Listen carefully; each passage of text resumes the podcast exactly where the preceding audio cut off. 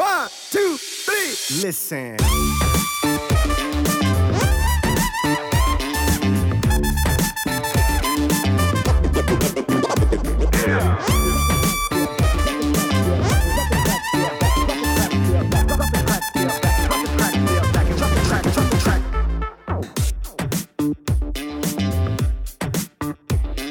Hey, everybody, this is Ask Dr. Gans, the podcast. Stress, everybody's got it, everybody feels it, but what do you do with it?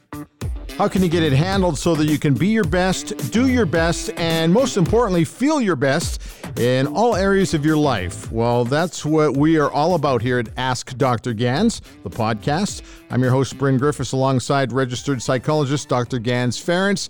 How you doing today? I am great, thank you. Well, this is a little different episode for us because this past week we got together with a group of our friends Absolutely. and held a little bit of a roundtable, and we had invited some friends to join us, which uh, was fun. We had the coffee going and the, the donuts and all that kind of stuff. But but we wanted to touch on a, a bunch of things before we talk about specifics. Let's talk about the people who joined us at our roundtable on that particular day. Absolutely. So, you know, we, we I was really really thankful that these guys were able to come out and spend their time, donate their time to to come and help us talk about mental health and all these important things. So, the first person that came out was uh, Mark Corthius, and he is the president and CEO of Mental Health Foundation. Uh, really good guy. Loved his perspective on stuff, especially, you know, what I really liked from what he brought was that a lot of times um, we tend to think and function at the level of I don't know socioeconomic status Yeah. or level of education or you know social construct that we that we function at, and we don't really think above or below that. And he brought a beautiful perspective of the whole spectrum, right? And and a lot of times that we were talking, he would bring in the idea that you know what not everybody has the skills or the resources to be able to think or do some of the things we were suggesting. And then he brought in a different perspective. So I really, really appreciated that way of looking at things. We also brought in a couple of broadcasters who, who joined us. Let's start with J'lyn Nye. J'lyn Nye. So she is the host of the afternoon news on 6:30 CHED, and and you know I'm so glad that she was there because uh, I, I've I've been on her show for a number of years actually now, and uh, she's just you know we've become really good friends, and and it was really nice to have her perspective and you know kind of switch the roles a little bit uh, because she's really interview- interviewing me, but now we could just have a discussion. So that was kind of cool, and you know she she has worked extensively with the military Yes. and uh, sh- I loved the perspective she brought around what was happening with military families and um, you know some of the other things that uh, some of the folks go through that serve us and keep us safe.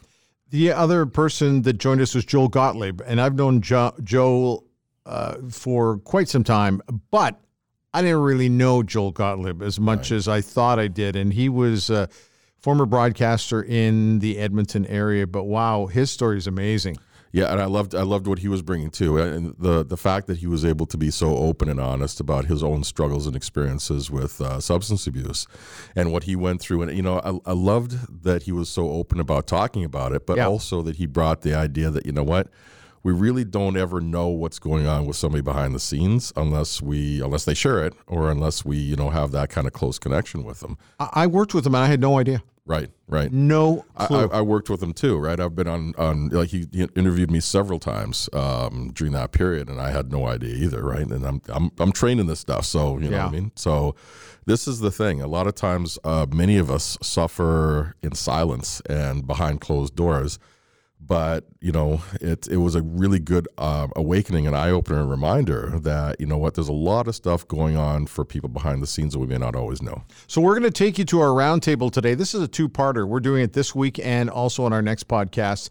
So we're going to give you a sampling, and I kind of let you pick things up from here. You ready to go? Oh yeah, far away. Okay. one of the things that happens, I think this time of year especially, can be really rough because you know, well, today is beautiful because we have you know the sun is shining and the snow is just kind of flying in the air. It looks really beautiful, but you know, it can also be really dark at this time of year, and uh, so the darkness has a huge effect on how we uh, just the physiology that we have, but then we also have the other issues around trying to hustle around to get gifts, to being with family. Sometimes that's a good thing, sometimes it's not a good thing. So uh, there's a lot of stuff that can happen around this time of year. So you know, I know for me, um, Christmas is, can be kind of rough. Um, so for me, uh, lots of people don't know this, but uh, my father actually died on Christmas Day. And so there's a lot of memories around that time of year for me. Um, some are lots of memories from the past that are good, and then some that are not so good. So, and this is, you know, I don't think I'm alone with this. A lot of times around the holidays, people are dealing with loneliness, they're dealing with, you know, um, substance abuse sometimes, or sometimes it's just like being with the family that's not so good to be around. So it, uh, it can be a difficult time. Now, both J'lyn and Joel, obviously, we know from television and from radio work, but they also have different stories of dealing with stress and dealing with different issues. We'll start with J'lyn because you have a military background in, in, in, in some sw- small way. That, so you see a different level of stress when you're dealing with troops, do you not? Yeah, I'm the honorary colonel of 408 Tactical Helicopter Squadron with uh, with the uh, Air Force, and what I've seen on that, this is a squadron that's based up here at Edmonton Garrison. Hey, and um, there uh, it's a small squadron. Um, it's only about 250 members, but this squadron is incredibly busy. It has been in and out. Um, well, 408 is known as the first one in, the, the last one out. Um, and 408 has been, over the past number of years, uh, been to Iraq, came back from Iraq, just did six months in Mali as part of the UN peacekeeping tour, came back from that this summer, heading back to Iraq um, in the next couple of weeks. So watching watching that and watch that unfold with the families and the children, um, and in my role as an honorary colonel, to be there to try to be a, a, sounding board or maybe help point people in the right directions. But I've also known, like uh, within my squadron, in um, the, over the past couple of years, we've had one. Um, one death by suicide and, and uh, another attempt. I mean, there are, the, the stress levels are, are, are very, very high, and we've tried to make it a priority to to make sure that, that the mental health side of it is being addressed. But again, sometimes some people are like, well, I'm, I'm tough and I'm, you know, whatever, and I'm strong. And it doesn't have to be a, a guy, it can be a girl, because I, I'm, I've been notorious for that myself. If you just ask Gans, is trying to, you know, buck up and just take it all on, take it all on. Um, and you realize that there's all sorts of holes in your bucket and it's emptying really, really quickly. So um, th- yeah, so that's been kind of part of, of my story and part of my awareness over the past uh, four years in this role as honorary colonel, and it's been eye opening. J'lyn, is that increasing or is that decreasing? Are you holding steady? Do you think that the, the people who are coming back from tours of duty are able to withstand what they've gone through, or do you see a, an increase in this, uh, in this tension and stress? I believe right now that the military is doing a better job, is doing a better job and I'm not saying a, a, great job or whatever, but it's doing a better job with addressing mental health. The former, uh, the former um, commander of 3rd Canadian Division, which takes care of the Army pretty much from uh, Thunder Bay to the West Coast, made it uh, one of his mandates while he was here to. Uh, to work on this, and I've seen it within my squadron, and I've seen it within you know the honorary colonel community when we get together and we talk about it. There's still a long way to go there's still a long, long way to go. I still, I, I believe that the military has to kind of look back in on itself and, um, and do some evaluating. It's a tough thing for a lot of people to do. Absolutely. Joel Gotlib, uh, who I worked with at CTV and CFRN television when it was be- before CTV Edmonton was created. Joel, a lot of people had no clue on your story and uh, the mental toll it took on people. Can you share a little bit of that with us? Because it was an eye opener to me when I read everything. Yeah, um, thank you for asking. Uh, I never had any idea that I would go public about it because I didn't even think I had a problem. And it started, um, it started back around 2011. I had a, I had a sciatica attack while I was out walking the dog, and I, my leg went numb and I ended up at the U of A hospital. They gave me six Percocet, sent me home, told me it was sciatica. And uh, I got hooked on Percocet after that, and uh, I couldn't, I, I, tried to stop uh, a number of times over uh, seven years that I was addicted to it. But uh, when I started to go into withdrawal, I, I would reach for one to calm it down. So I didn't know how to get off of these pills, and they became part of my life. And I didn't admit that I had an addiction And that addiction, excuse me, um, also manifested itself in other areas of my life. Um, uh, or in other ways, in, in the sense of I had a gambling addiction. That's something that I haven't talked about before. Um, pardon me. And at the holidays, right? the holidays, it sure would be nice to have some extra money to buy presents, right? So that was one of the times I really hit the casino. And the thing about me and my addictions, addictions, unfortunately, um, uh, is that uh, one would feed into the other in that, oh, I want to go to the casino, well, I better pop a, pop a, couple of Percocet, right? So I can feel really good and it'll make it more fun. Uh, and my, um, my addictions led to depression. Uh, when things would go uh, downhill in my life, uh, there were a couple of times where I really spun into a deep, dark hole. Uh, the addiction I, I, would turn to to ease the pain or figure out how to navigate myself out of it, but it, it didn't ultimately it didn't work, and it all landed me into rehab. Right, so um, uh, that's how I dealt with stress. Uh, I think that gave way to um, panic attacks at the anchor desk that the public probably didn't see, but it affected my performance. And uh, when it first happened, the first couple of panic attacks, I had no idea what was going on. So I, I was in a real mess. And I, I, was just trying to get through each day. And I have three little children. And uh, I had to save my life so I could be there for them. Because if I didn't, I don't think I'd be sitting here with you today. And just before you get to Gans, ask some questions. Mark, people have to turn to people and uh, your organization does fine work. Can you tell everybody exactly what you do? Um, so I'm the CEO of the Mental Health Foundation, um, a public foundation that raises money and mobilizes resources to improve outcomes for individuals with addiction and mental health uh, concerns. Um, one of the biggest areas uh, of need we see is around access to high quality programs and services. Um, it's all well and good if um, somebody recognizes they have a, have, a, have an issue um, but in order to get help um, has been seen as increasingly difficult um, within a system that actually does have a lot of programs and services available. So um, we raise money for things like the new Access 24-7 clinic that opened up at uh, the Royal Oak Hospital, um, a 24-hour, seven-day-a-week um, urgent and non-urgent uh, addiction mental health clinic for individuals that can go uh, to see sp- specialized supports and also access uh, programs and services that are available in the community.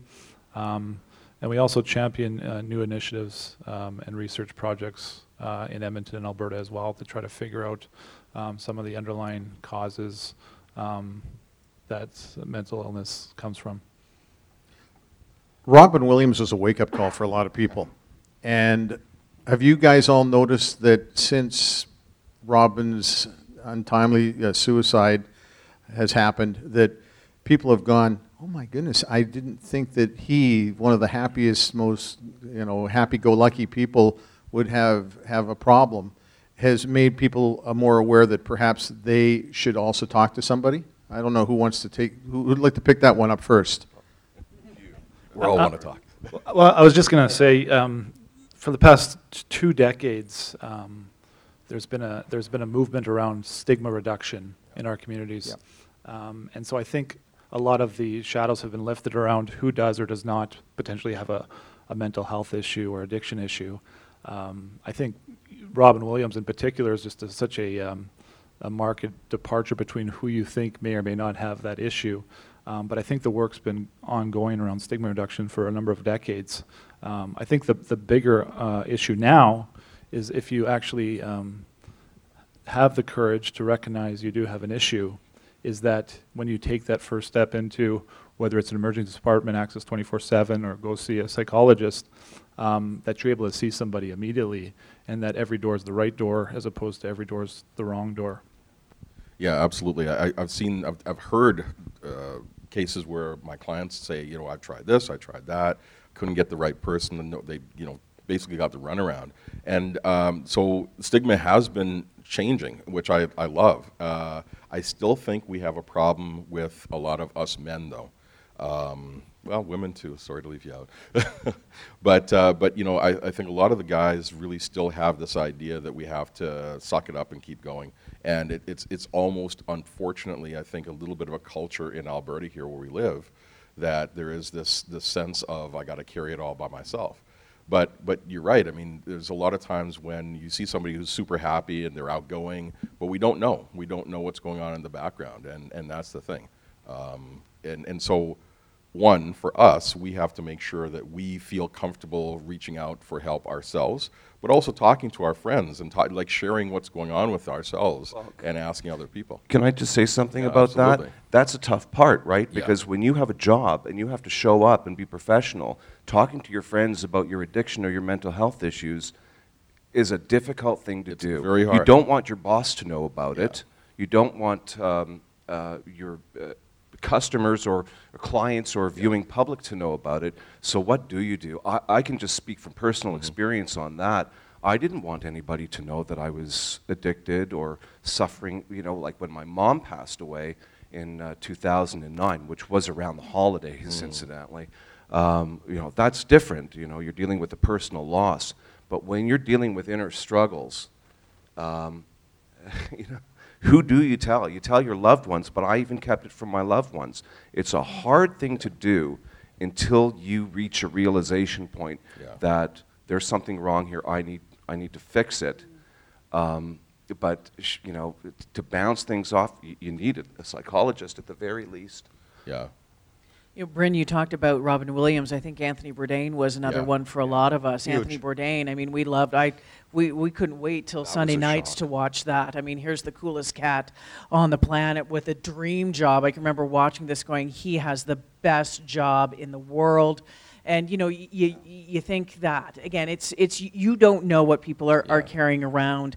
My nephew Jasper uh, died by suicide at the age of, of 15, and he was um, the happiest go lucky kid you've ever met. He was uh, this gorgeous blonde football star, you know, running back of the football team. He was super popular. He never knew anything to go wrong until the day that it happened.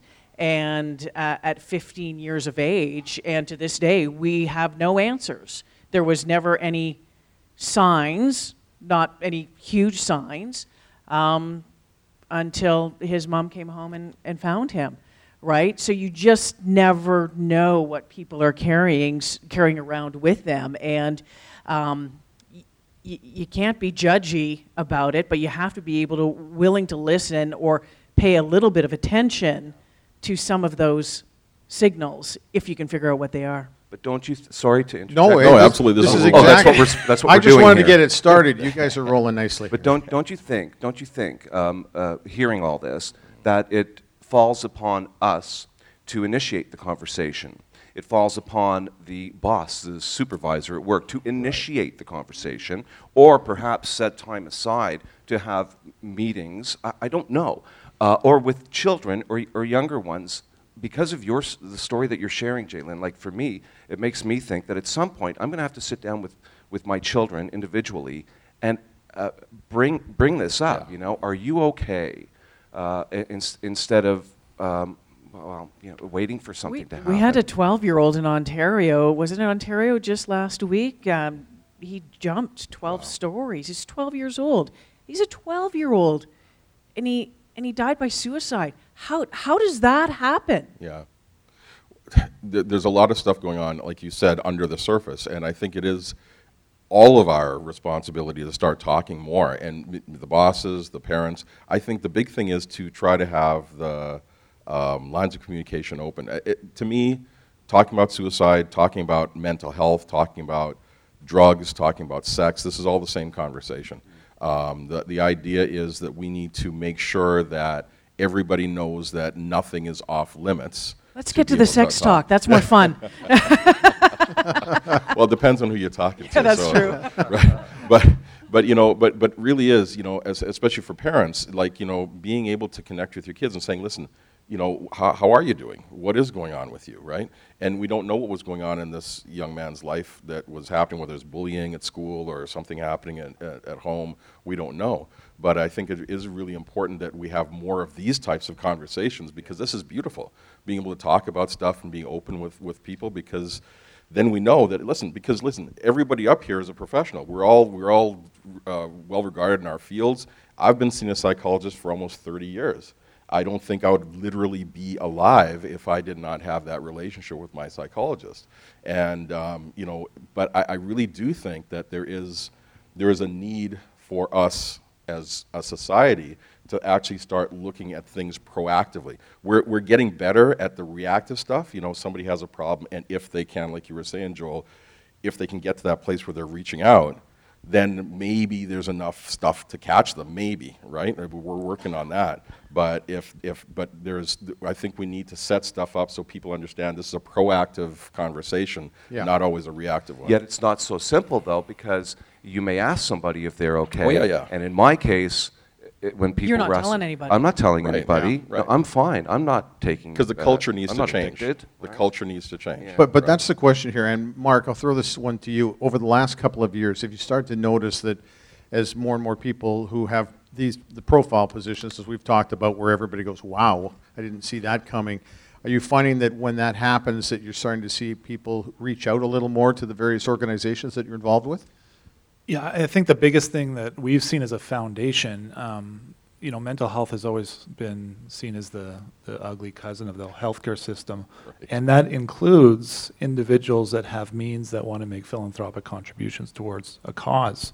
Um, but what we've seen now, which I find heartening, is because of all of the because of the elevated conversations being had around mental health, you have leaders in our community stepping forward, wanting to get involved um, from a volunteer perspective, from from a philanthropic perspective, and that's happening across the board. Um, you may have seen uh, in 2017 in Toronto, an anonymous donor made a hundred million dollar donation to the Center for Addiction and Mental Health in Toronto. In Alberta, um, there's foundations like ours that are specifically focused on mental health, but there's other foundations like the Stollery Children's Hospital Foundation, the Alberta Children's Foundation, Calgary Health Trust. Mental health is their foundation's number one priority. And why is that? It's because community has said, hey, what are you doing for that um, initiative? And, and there's a trickle effect there where then government goes, wow, uh, that's interesting that that foundation is making such a concerted effort towards mental health. So I'm seeing that happen all across Alberta, all across Canada, and all across the world. And that's just going to mean elevated levels of services for individuals, but it's also going to mean a focus around, okay, treatment is great, but how do we get in front of this? And it's a, it's a very, very complex question that doesn't have easy answers. And, and, but, but it's really important that we look to change the culture so that people do feel, if they're comfortable, uh, ready to step forward. And that's not always going to happen, but there needs to be a culture of support there when it when somebody does. Okay, there's a sampling of what we did this past week. I love the roundtable conversation. That was great. It was so much fun, you know, and, and I, I love the format because we got a lot of like different perspectives. Yes. And we're able to talk. And, and, you know, for me, one thought leads to another. Somebody else says something. It's like, oh, yeah, well, what about this? And it was really rich. So I, I really enjoyed that We're, we're going to share with everybody a second part coming up on our next podcast, and it goes in a little bit of a different route than the one that we went down today. So we're looking very much forward to that. Th- that is it. That's all the time we have for you today, and uh, we obviously we love your feedback. So drop us a line. We have a mission here too, right? Absolutely want to help as many people as we can. So listen, if you like what you're hearing, you like what you're seeing on the website, definitely share with at least one person, right? I mean, this is one of the best ways for you to learn stuff and make it stick with yourself is share what you're learning. Uh, but yeah, definitely pass it on, share it on social media, let somebody else check it out and help spread the good word. And don't forget also to check our free resources, especially we have a free giveaway. Yeah. And and all this stuff is is easy to get to too. Just go to our website, which is askdrgans.com. That's askdrgans.com. And that's it for today. We'll see you again on our next podcast. See you later. One, two, three, listen.